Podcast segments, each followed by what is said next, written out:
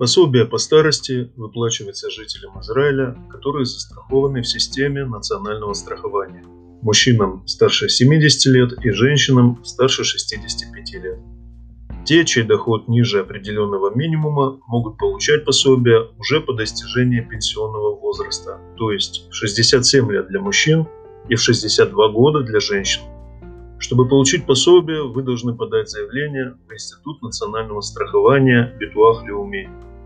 Те, кто достиг пенсионного возраста и все еще работают, могут перенести дату получения пособия по старости и потом получить надбавку за отсрочку.